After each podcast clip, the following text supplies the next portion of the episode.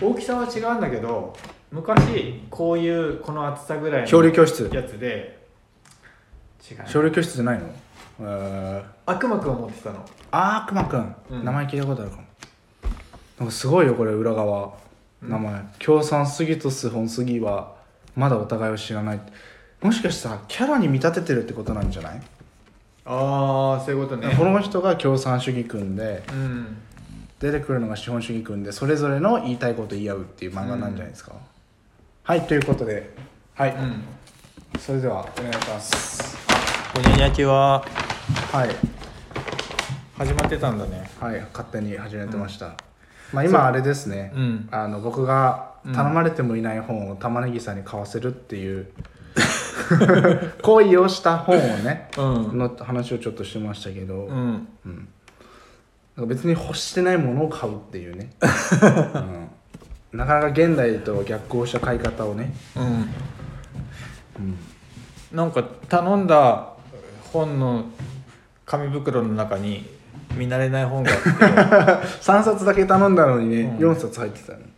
でも途中まで「いや頼んでましたよ。ちょっと調べましょうか」って言って。あもし当てたら倍額ですよっていうちょっと脅しも入りうん。不安になったからちょっと調べるのやめてって言ったんだけど調べたら頼んでなかったっていうね。うん。で玉ねぎさんはそれで思ったんですけど、うん。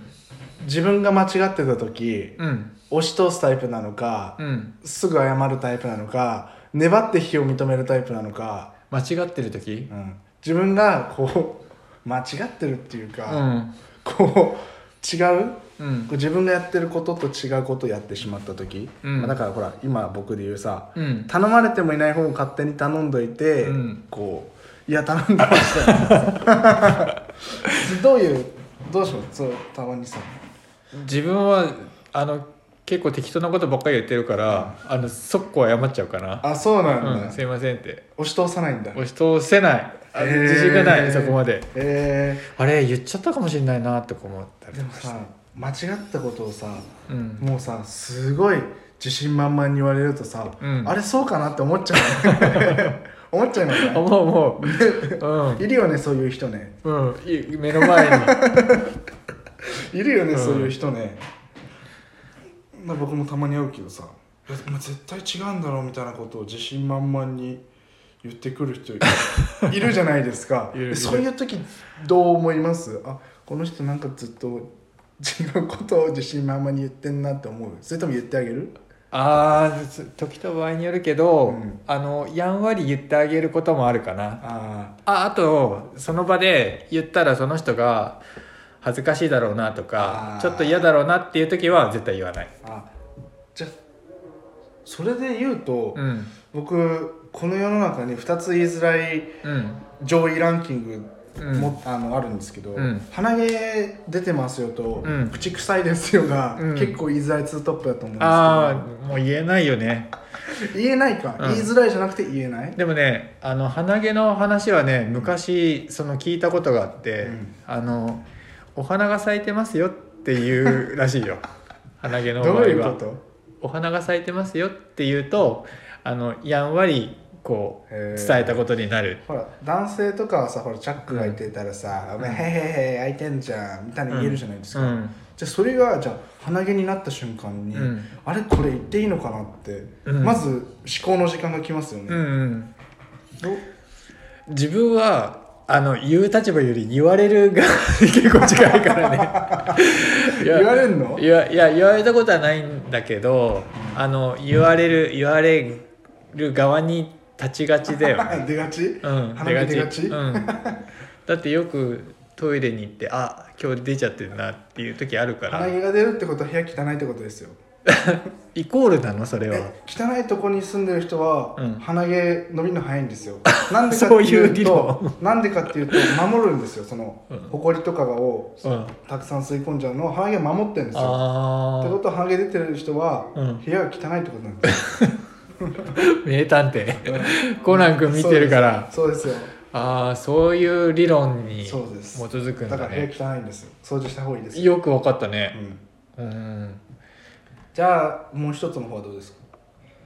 なんだっけもう一つの話って。口臭いですよ案件。口臭いはえでもいるじゃないですかやっぱりどうしても。あれ？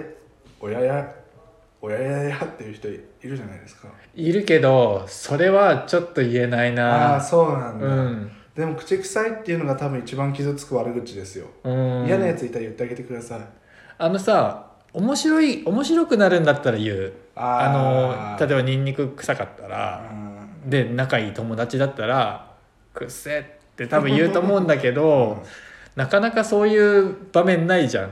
仲いいやつがたまたま分かりやすい臭さの人なんていないから言わないかな、あそうなんだ、うん、でもさほら今す、まあ、そういう方っていうのもあれだけどさ、うん。結構ある種マスクここ3年くらいマスクだったじゃないですか。うん。だからそこ、うん。そこので悩んでる人とかは結構追い風だったんじゃないかなって。そうだね。それ、自分も思うよ、うん。だって自分も臭いかなって思うことそうそうマスクの中であるじゃん。そうそうそうだからマスクしててよかったなって思うことはほらやっぱ日本人ってほほら結構気にしいだからさ、うん。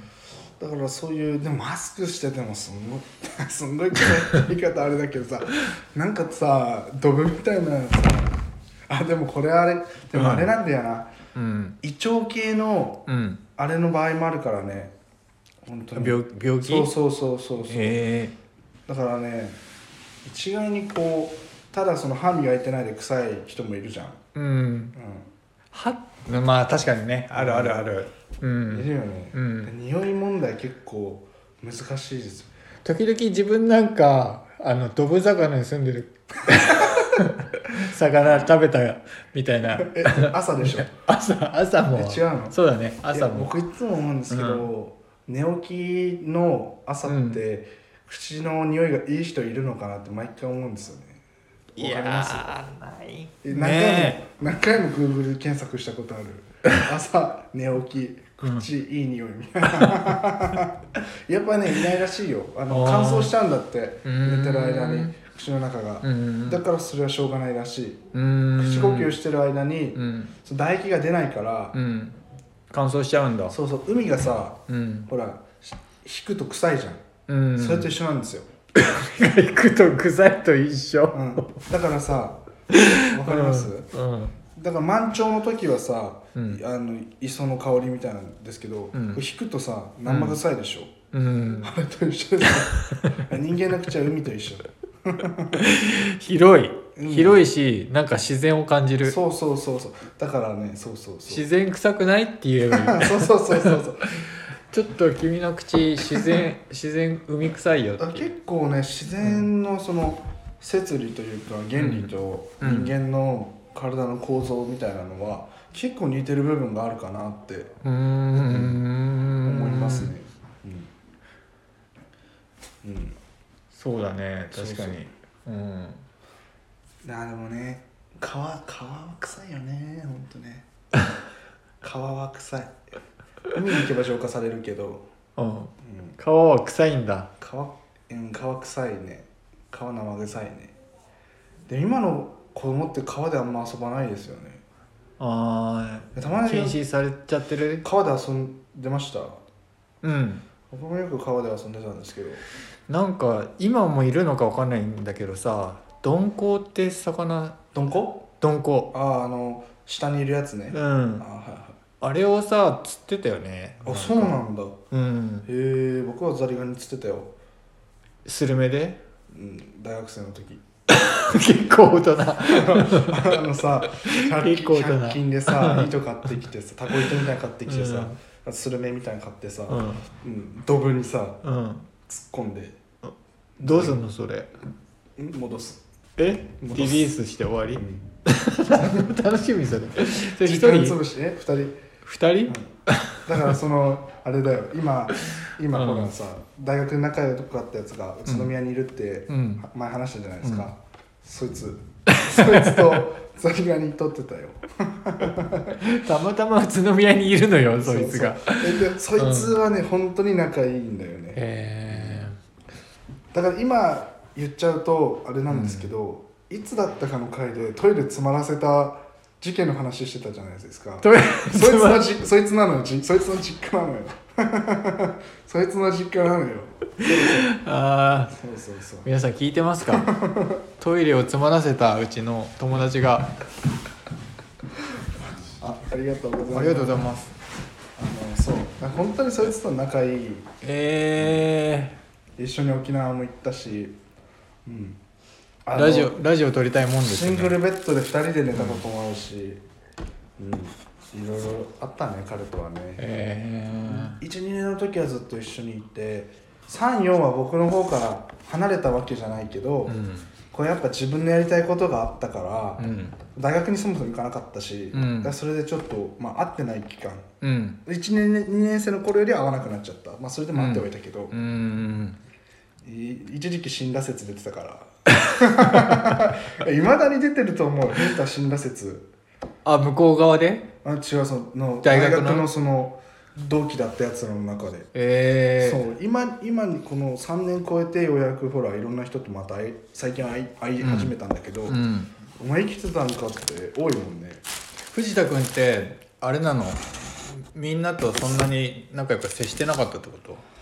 近寄りがたいタイプ？いやそもそも大学に行ってなかったから。うん。大学行かないでも勉強できるタイプ？え大学って勉強するとこじゃないんだよね。ええ僕はそう思ってて。単位取らなきゃいけないんでしょ。うんとね大学でうん。大学って言っちゃうとうん。すんごいつまんないの、でそのつまんない授業もあるんだけど、うん。そのつまんない時間でうん。自分がどう動くかどう考えるかを試されてる場だと思うんですよね。うーん。大学ってやっぱ教授あの教授っていうのがいるじゃないですか、うん。彼らは別にうん。生徒に教えるのが主じゃないんですよ。研究者なんですよ。ああそっかそっか。だからどっちかっていうと論文とかそうそうそう、うん。その片手間でその知識をその学生たちに教えてるだけであって、だから、うん、あの授業がつまんなくなるのは、うん。ある種しょうがないんですよえー、高校までと違うんだね。違う違う違う。うん。本当につまんないの大学の授業は、えー、まあ、もちろん面白い先生もいるけど、うん。多分その人は研究の方が大したことない、ああそっちに力入れてる、うん。だからどどっちかに触れちゃうんだね。うん、結構難しいんですよ、うん。特に次第とかだと、うん。ある意味ほら結果が全てなんで、うん。結果論文とか出せなかったらうん。首切られちゃう、ある種国立は守られてるけど、うん。予算が少なくてできることが少ない、うん。で国立で結果残せば私立に引き抜かれるんで、うん。そっちの方が美味しいというか、うん。だからうん。全然違うんだね。知らなかった。そう大学ってねすごい自分で動かないとうん。何も教えてくれないです、ええ。待ってるだけじゃもうダメ、職人みたいじゃん。うん。だから高校までってさ、うん。授業があってさ、うん。それやってればいいだけじゃん。うん。大学ってそれだけじゃダメだと思っててう僕は本当にその頃大学にいた頃って本当に授業つまんないしんうん。これやってどうなんだって思って、うん。ほとんど大学に行かなかったんだけどうん。だからやってたことは間違いではなかった。うん。うん。よくさ休学する人とかいるじゃん。いるいるいるいる。ね。まあいろんな理由があると思うんだけど、その時期になんか自分で考えて動くっていうのがその人にとってプラスになるってことだよね、うん。まあいろんな理由があると思うんだけど。うん。なんかねでももちろん大学にいて講義受けてうん。単位取ってうん。すごいこう何毎日学校行って卒業するっていうのも悪くはないとは思うんですよ。うん。だしそれはそれでいいと思ってる、うん。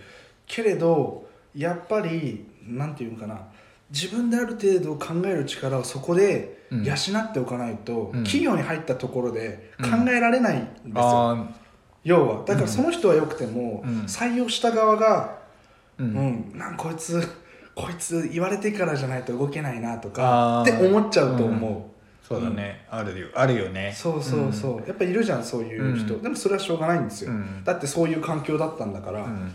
だしやっぱ大学はねうんあの教えてくれないんで、うん。うん、ある意味自己責任。別に義務教育でもないし、うん。好き好んでそっちが入ってきましたよねっていううんうん。感じだから、うん。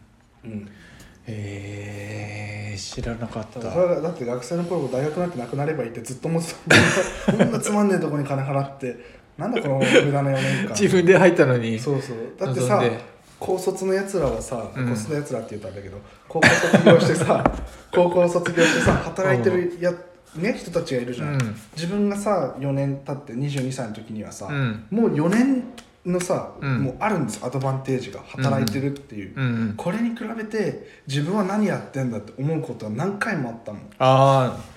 あーそっいやかもちろんその、ね、高校卒業してさ働いてる側それなりに苦労あるし、うん。やっぱどうしても大卒の方が給料高いから、うん。ね、今の日本は。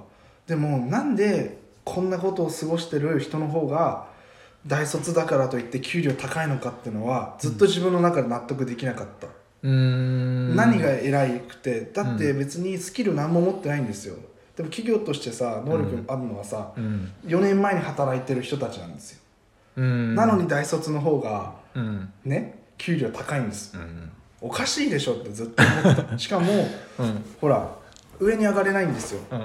あのね行政もさ、大卒の方がさどんどん上に上がっていくじゃんで人事異動とか見てると上にいる人たちはさみんななんとか大卒でさ、うん。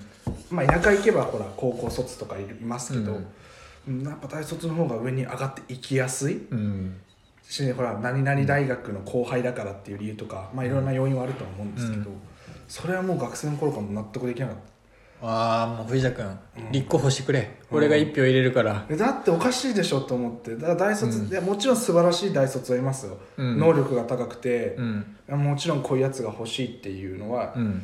いますけどだいや僕の周りがそうだっただけかもしれないんですけどうん。だって別に自分で考えるっていうか行動を起こせるような人がいなかったんですよ自分の周りは。うんだからこんなやつこんなやつです だってこのさっきから口がちょっと悪くなってきてるわけですよこんな人たちねが入ったところで何ができるのって思っちゃうんですよ。うんだってまた一からさ研修だのなんだのやるわけじゃないですか、うん。大学ある程度さすごい、まあ、専門的スキルっていうかさ、うん。ある程度どんな状況にも対応できる能力があるならいいんですけど、うん。せっかく4年間学んだんでまた研修するんですよ1年間かけて。何やってたの4年間って、うん、で僕は確かに。うん、4年間かけて学んだこと何ですかと思って、うん。うん。研修？研修ねだから。研修することを4年間で学んで。そうだからさうん。なんかこうおかしいなと思ってて、うんそもそも大学がやっぱり機能してないわけじゃないんですけどうん。その大卒がそのゴールになってるというかうん。それ結構まあもちろん日本国もね今気づいて大学の数減らしたりしてますけどうん。いやでもやっぱりおかしいですよ。う今の。ん。大学の必要性みたいなのはうん。欠けてるなって。うん。思ってるんだ藤田君。思ってますよ。もう国を動かすしかねえなそれいやは国は動かせないですけどうん。自分の身の回りくらいは変えたいなって思ってます。うん。いやだっておかしいですよ本当に。今のそのうん。すごい熱弁しちゃってますけど。いやだから僕はだからこのコロナ禍って結構学生かわいそうだなって思っちゃって、うん。大学に従うしかないじゃないですか。じゃあオンラインですとか、うん。あの、まあ、学校来てくださいとか、うん。やっぱさ特に新入生なんかはさ何も知らない状態で大学生にうん。大学あ大学生じゃない大学生になって大学側に振り回されてる、うん。うん、ででも何していいか俺やっぱ分かんないじゃないですか、うん。大学行ってさ人と話して、うん。そうだよね。そうそうそう。あこういう環境にいたくないとか、うん。あやっぱこういうこと学んでみたいなとか、うん。その興味関心が湧く場所が、うん。やっぱどうしても奪われちゃった、うん。その知る機会っていうかせっかく入ったのに、そうだね。うん、2020年に入った人は少なくとも2年間はあの人と接することをそう断たれたってことだよね。だから僕の弟なんか今大学4年生ですけど、うん初めてが、うん初めて学校行ったのが入学してから半年後とか、うん。それまでオンラインで、うん、まあ彼はなんかその間で25キロくらい痩せてましたけど なんかやるやることなさすぎて体重減らしてましたけど。えうんなんかこう、まあ、ある意味ではね、うん。このコロナ禍で学生生活を過ごしたって、うん。他の世代とは違うことを経験できたのかなと思いますけど、いうん。やそうは言ってもその若いそこの期間を周りに振り回されてうん。失ったっていう代償はやっぱり大きいと思うんですよね。ううん。ん、そうだよね。大事な時期でもあるもんね。そその大学の多感な時期っていう、うん。もちろんあれですよ。高校卒業して入った人たちも、うん、やっぱり働き方が今までとは違うから、うん、ね。そうだね。通常の時であれば楽しい業務もね、うん。つまんない業務になってしまってたかもしれないし、うん。なんかこの3年間で失ったものは多いかなって、うん。これからどう影響してくるかっていうこと？うん。だからここの3年間でまあここの3年間を、まあ、18からうん。22くらいまでの世代は差が出るなって思っちゃうんですよね。これからね。うん。うん。資金力お金があるお家のとこだったら関係なくいろんなこと経験できたかもしれないけど、うん。例えばバイトして稼いで、ねうん。旅行に行くっていうのがまず奪われたわけじゃないですか、うんそう限られた時間の中でね、うん。だからそうすると見えてくる世界とかうん。価値観が大きく変わってくるので、うん結構その経験ないままうん。社会に出ちゃうというか、うん。残酷だなって思います、う。ん、この3年間は大変だったなって、うん。働いてる側は別にいいかもしれないけど、うん。だって自分がどうですか？3年間じゃあ例えば専門学校行ってたじゃないですか、うん。オンラインとか言われたらいやー困っちゃうよね。そうだね。だって東京の学校に決まってて、うん。学校には来ないでください、うん。オンラインでやってください、うん。やってる意味見失いますよね、そうだね。多分辛いよね。辛いで友達もいないわけじゃないですか。いくら地元にいるとはいえ、うん。で新しい環境名ばかりでもさ違う学校に行ってるんだけど、確かにね。つるむ相手は一緒みたいな、気持ちのこの切り替えが難しいですよねだって俺上京して2日でホームシックになったからね。わ、かる。あの僕も大学行ってそうなった。すごいなんかすごい寂しくなっちゃって実家に電話したらなんかとりあえず何でも好きなものちょっと買ってみたらって言われてそれでなんか音楽の CD 買ったんだよ。えー、やっぱででも誰しもが通る道ですよね。ホうん。ームシックって。うん。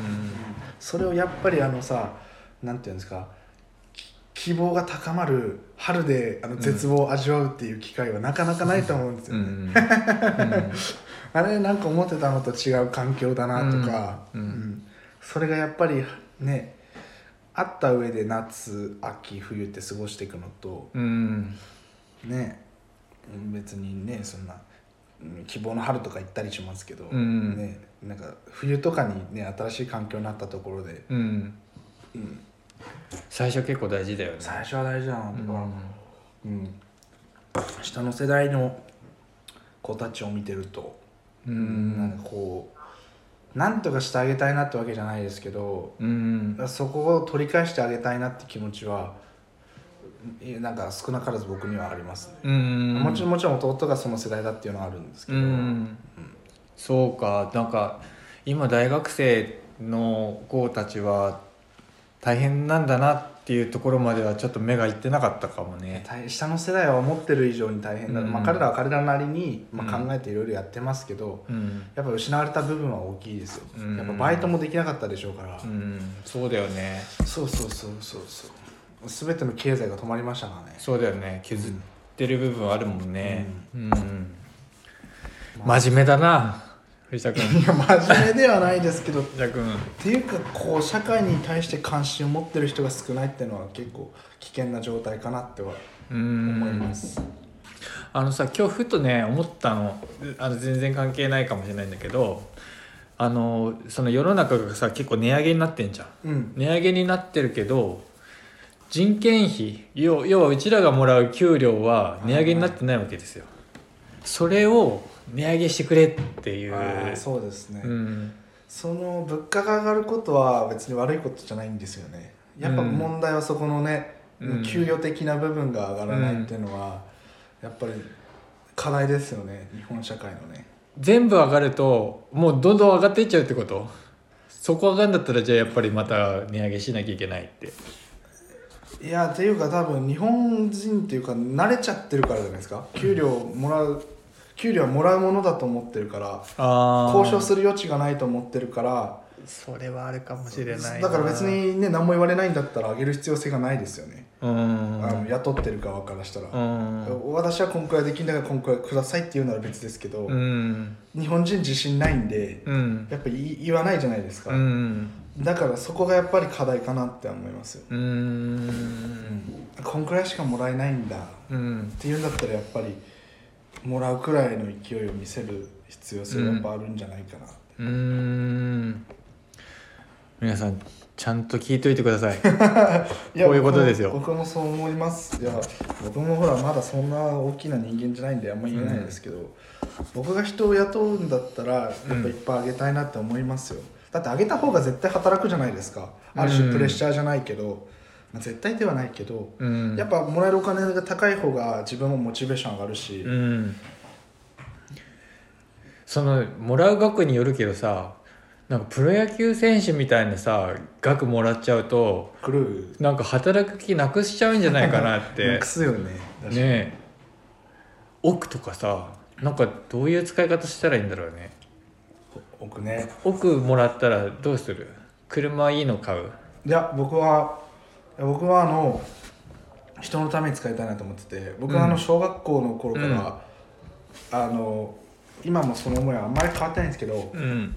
宝くじ1億円当たるじゃないですか、うん。もうアフリカに寄付しようってもう小学校からずっと思ってるんですよ、ああ、うんでも最近、最近っても4年前くらいに、うん。それはアフリカにとって迷惑だってことに気づいたんで、あ寄付するのが？そうそう。あの争いが起こるから。そうそうそう。それに気づいてからはまあ思わないけど、まあ、小学校くらいからうん。そういうふうには思ってた、ーうん。だから1億円あったら投資しますかね。うん。何かに。自分には使わない、うん。だって人のために使った方がやっぱ楽しいですよ、うん。玉ねぎさんにラーメンごちそうしてあげるでもいいけど、うんだってうんごちそうするだけで喜んでもらえるじゃないですか、うん自分だけで使ったら自分しか喜べないじゃないですか。うん。らそれが嫌なんですよ僕は、うんなんか楽しいことは誰かと一緒にやりたいし。ああそれはわかるね。そう。嬉しいことは誰かと共有したいし、うん。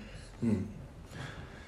リタだよね。リタ。うん。別にその自己犠牲じゃないけど、うん。やっぱ今今の社会に失われてる部分ってそこだと思うんですよ、うんその誰かと何かを共有するだとか、体験でもいい使いお金の使い方でもいいんですけど、今やっぱ自分自分ってなっちゃってて、社会全体として、うん。その日本人特有の所有欲みたいなのがうん。もう前面に出ちゃってるから、うんね、お金は自分のところに取っておきたいだとか、うん。そうするとどんどんやっぱ生きづらいというか社会窮屈になっちゃいますよね。うん。お金持ちがもう少しお金使えばその我々みたいな貧乏人にも回ってくるなと 思っててやっぱそれどうしても向こうがね、うん。あのずっと持ってちゃうのでうん。それはそれでいいんですけど、うん。やっぱりもっと社会全体として人のために使うじゃないけど、うん。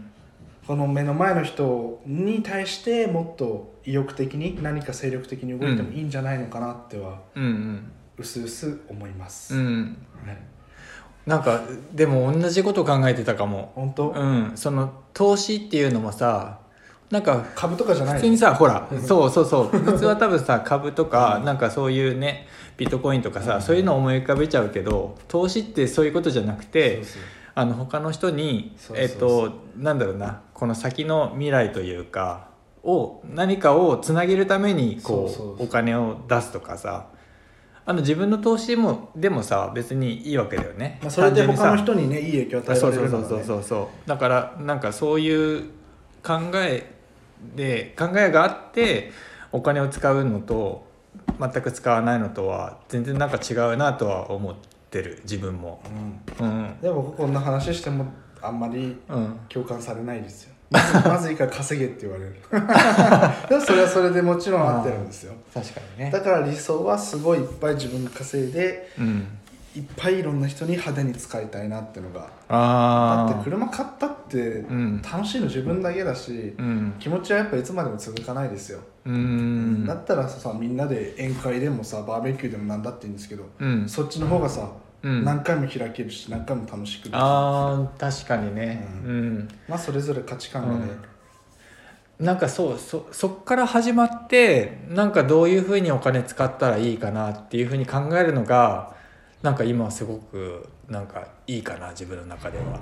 じゃあ藤玉ラジオでもう収益化してすごい大金稼いでみんなでバーベキューですね、あーバーベキュ ねしたいです、うん。オフ会やりますオフ会。ー いいね。年末にうん。リスナー含めてうん。オフ会、集まったら、うん、どっちもねお金が集まったらと リスナーが集まったらの話。でもねそういうみんなでやる体験ってすごい面白いですからね、うん。だからそれこそあのまあ今うん。今日は今回親ベースでやってますけど、うん。やっぱ親ベースもほらいろんな人集めていろんなことをやってるじゃないですか、ね。うん。だからやってることとしてはやっぱ僕らが思ってることっていうか、うん。うん。だからそれだからまあ居心地がいいのかなっていうふうには思いますけど、うん。まあ、誰か、ね、自分一人じゃなくて誰かとやるとか、うん。誰かがいるでもいいんですけど、やっうんぱそういうのが今欠けてるかなって、うん。まあ、もちろんね。確かになんかでも自分も本当思うなだからこれから、うん。ああそうですね。うん。だから誰かのために懸垂した方がいいですよ。あ藤田君。そうよく言ってくれたね。俺県西部のビジュアルも考えてんでちゃんと。えじゃあ懸垂やりましょう。懸垂やりながらラジオやるすごくない？これ。おいいね。なんか地底人みたい、へえナウシカみたい。へ象形文字えにあへえあこれもすごくない？これ。これあなあああなたのやつですか？へえそうだよ。すごい。お仕事ですか？え？お仕事として？違う違う違う。見つけたの。なんだよ。宇都宮で。へえ今日今日ねたまたま。今度ちょっとじゃ懸垂。誰かのために懸垂しましょう。あはい。頑張ります。はい。じゃあそうですね、うん。ここ今回ちょっと短めでいきますか。うん。はい。ありがとうございます。はーいアディオース。